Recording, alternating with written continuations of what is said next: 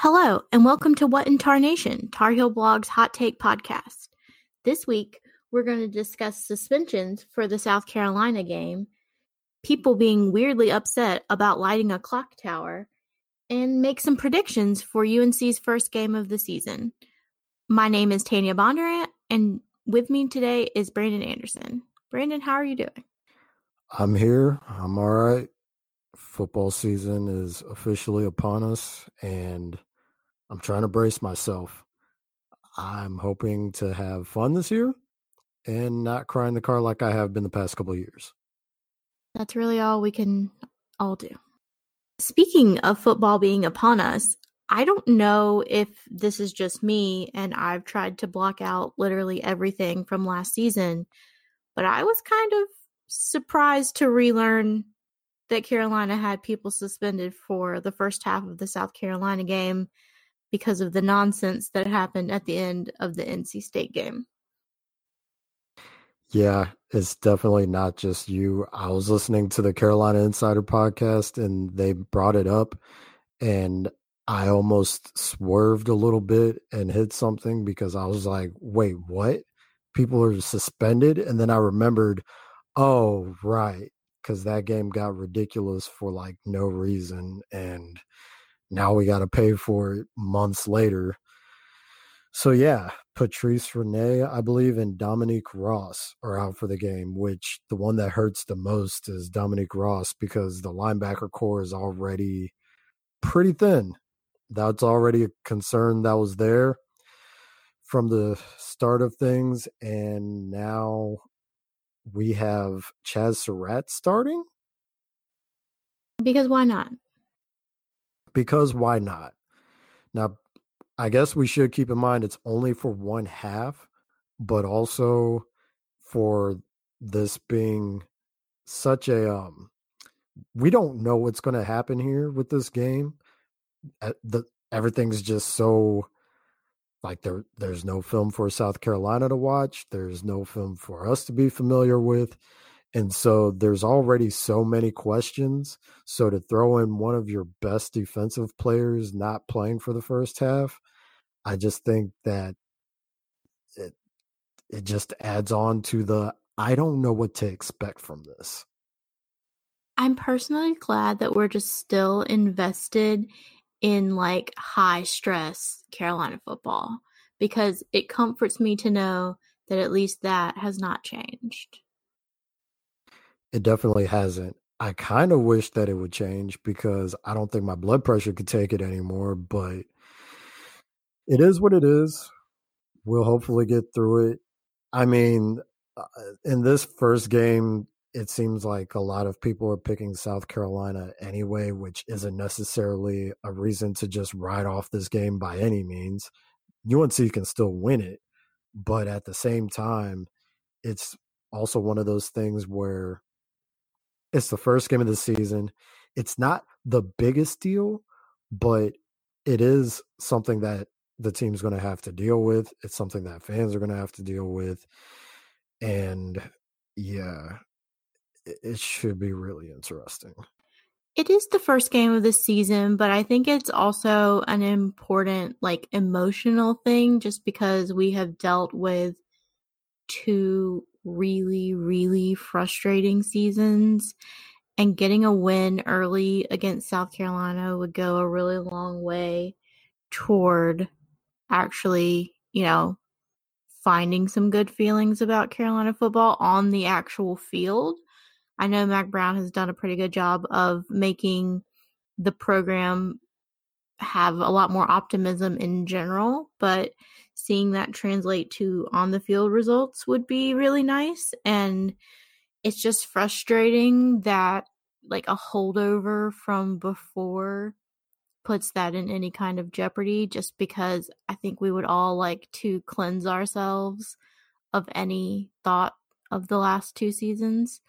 And this is like the little nagging part that doesn't allow us to fully do that yet. Yeah, it really feels like the ghost of Larry Fedora pretty much coming into the locker room and throwing stuff around and giving somebody a wedgie in a way and then just well, running Brandon. out of the room giggling. They were celebrating. We were celebrating. What were you celebrating, Larry? Uh, we weren't what were- celebrating. there was no celebration. Oh my god, I forgot about that. He really tried saying they were celebrating, we were celebrating. It was a celebration. You don't celebrate with your fists. I'm just saying.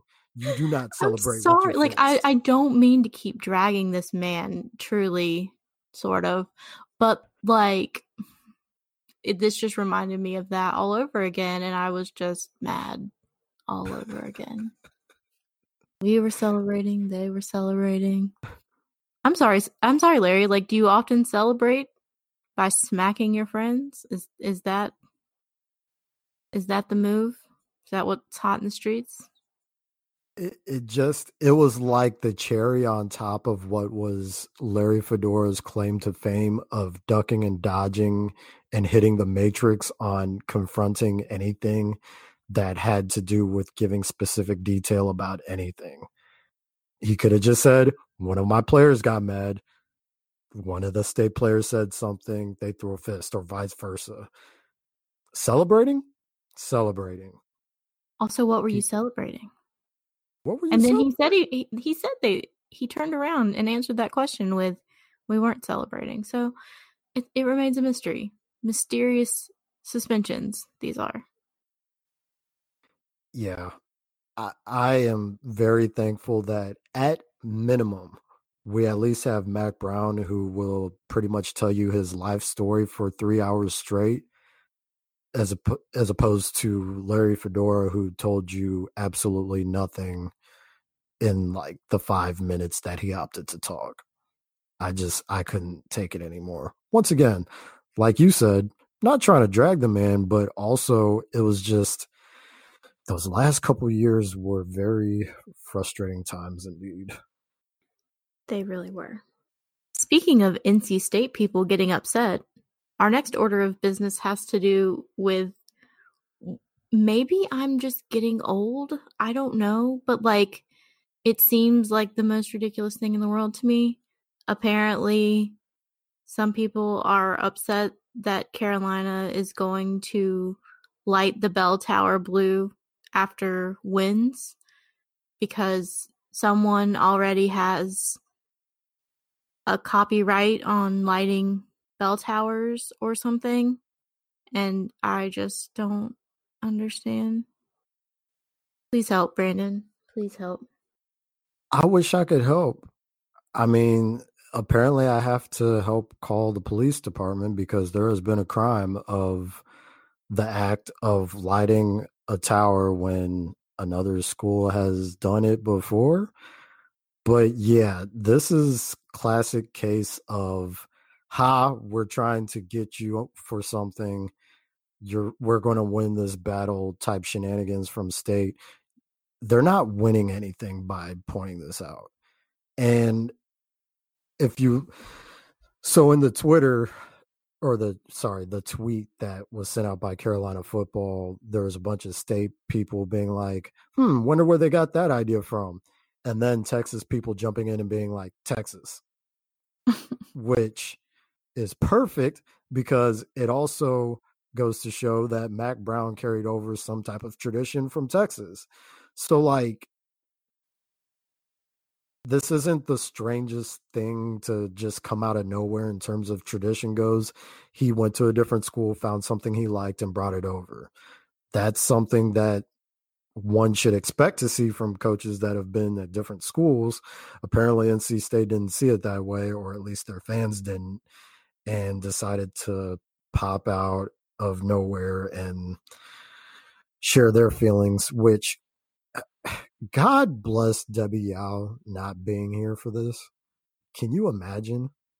Oh, I can't imagine, and I don't like to.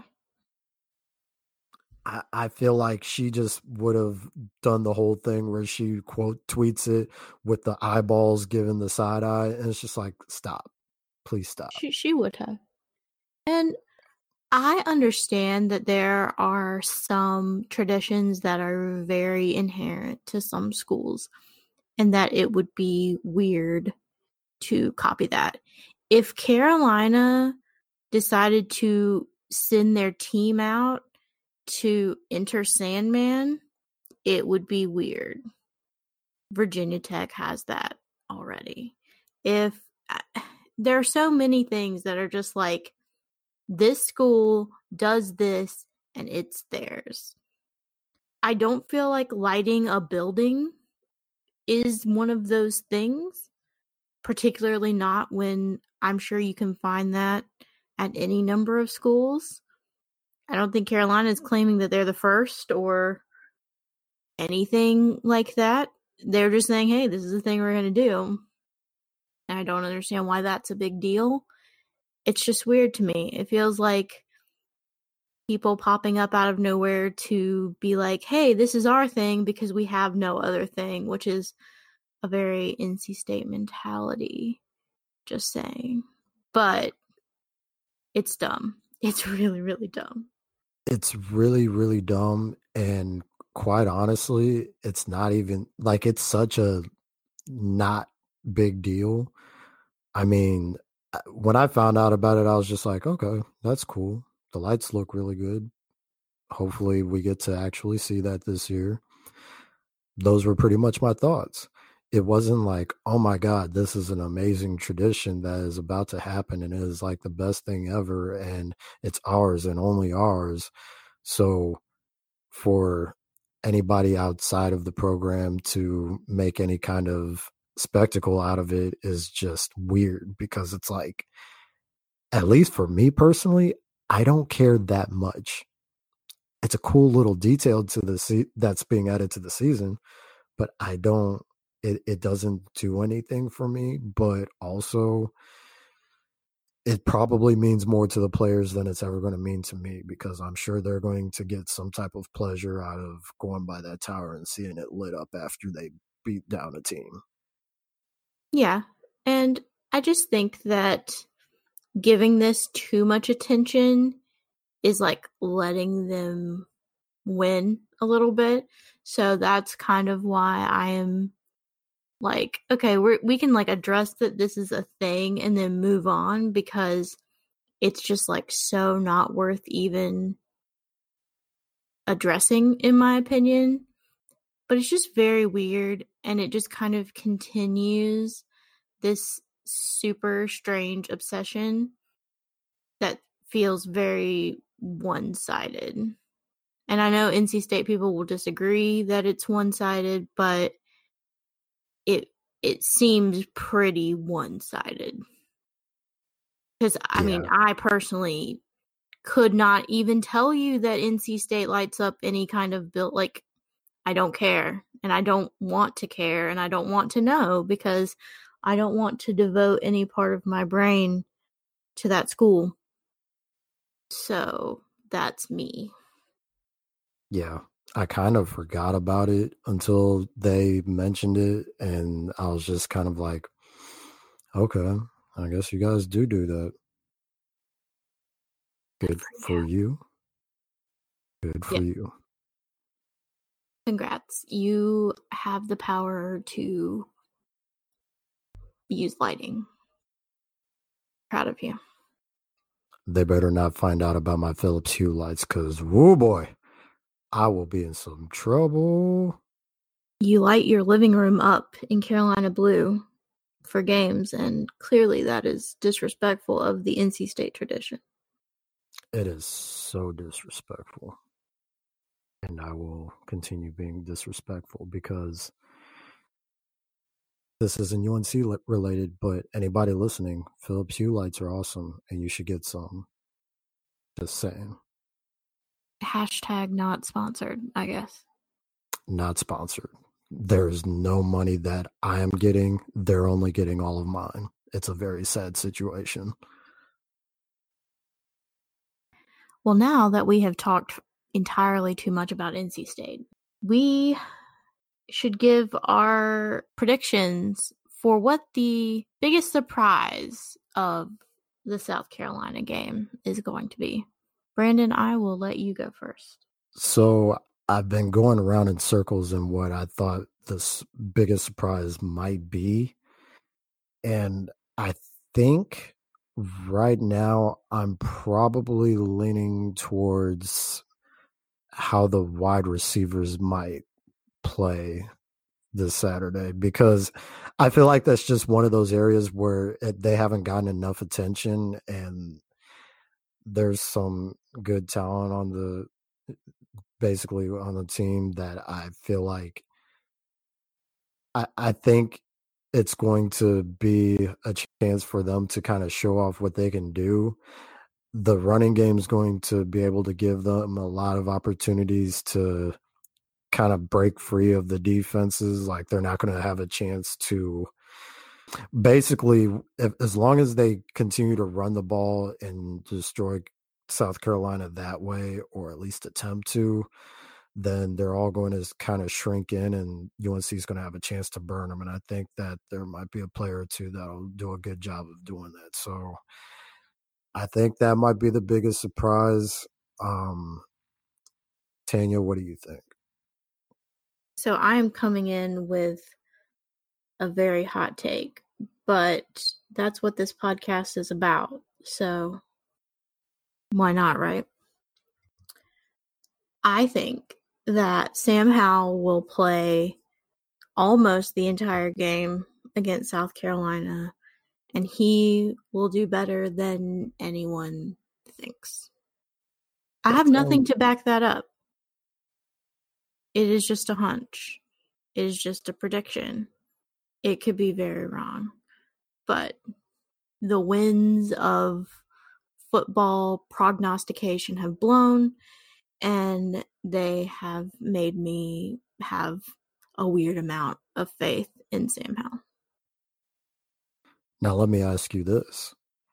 Do you feel like if Jace Ruder were to start this game, would he do any better than what you think Sam Howell will do?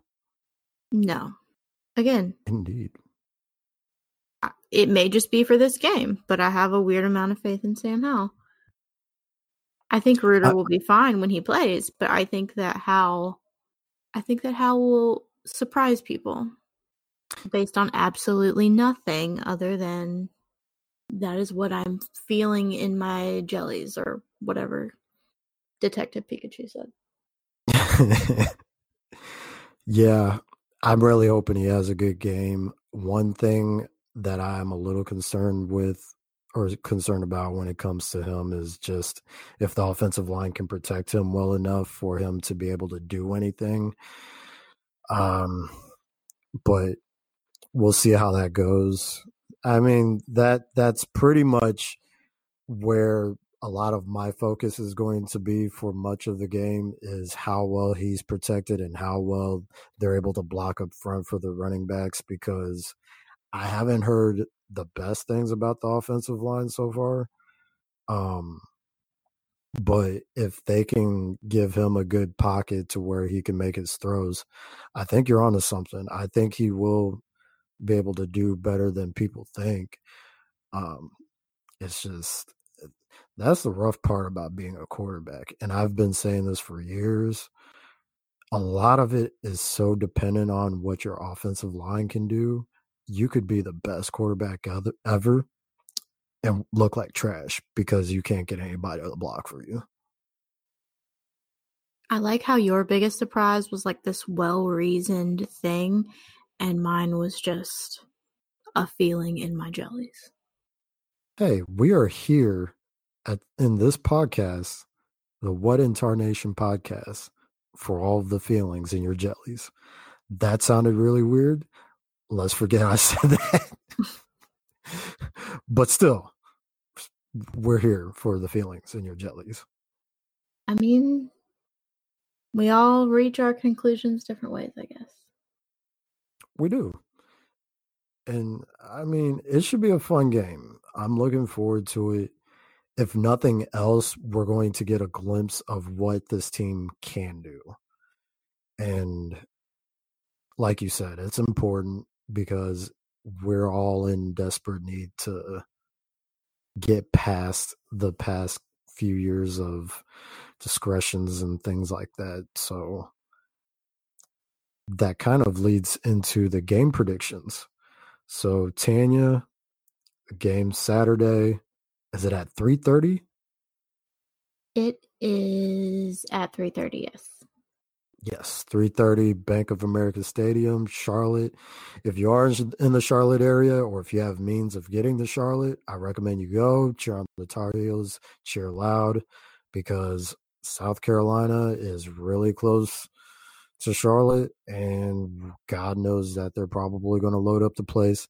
At any rate, um Tanya, do you have a score prediction for this game? I do. I think that it will be a relatively close game, but I think that Carolina will win 31 to 28. You know what's funny is that's really close to the score that I came up with, only I have UNC losing. Lack of faith. It it's definitely one of those I have to see it to believe it type things for me still. I think I really want them to win, but I just I need to see that they are ready to stop losing the first game of the season, especially against a Power 5 team. See, I, I have just decided that I'm going to manifest the wins internally. So. Maybe if we maybe if we all did that, then it would just instantly catapult things into the right direction and we can stop feeling the pain that we have felt for so so long. I feel like it can't hurt because sometimes you just have to like see the result that you want in your mind and that's like half the battle or something. So the result I want to see in my mind is Carolina actually winning and that's what I've decided to believe until further notice. Call Fair me at enough. like 3:45 Saturday and see if that's still intact. Indeed. Yeah, my final score prediction is going to be 28 to 35. I think Carolina is going to probably have the lead for a little bit in the first half and then things will kind of just get way too close, and South Carolina will ultimately find some nonsensical way to win.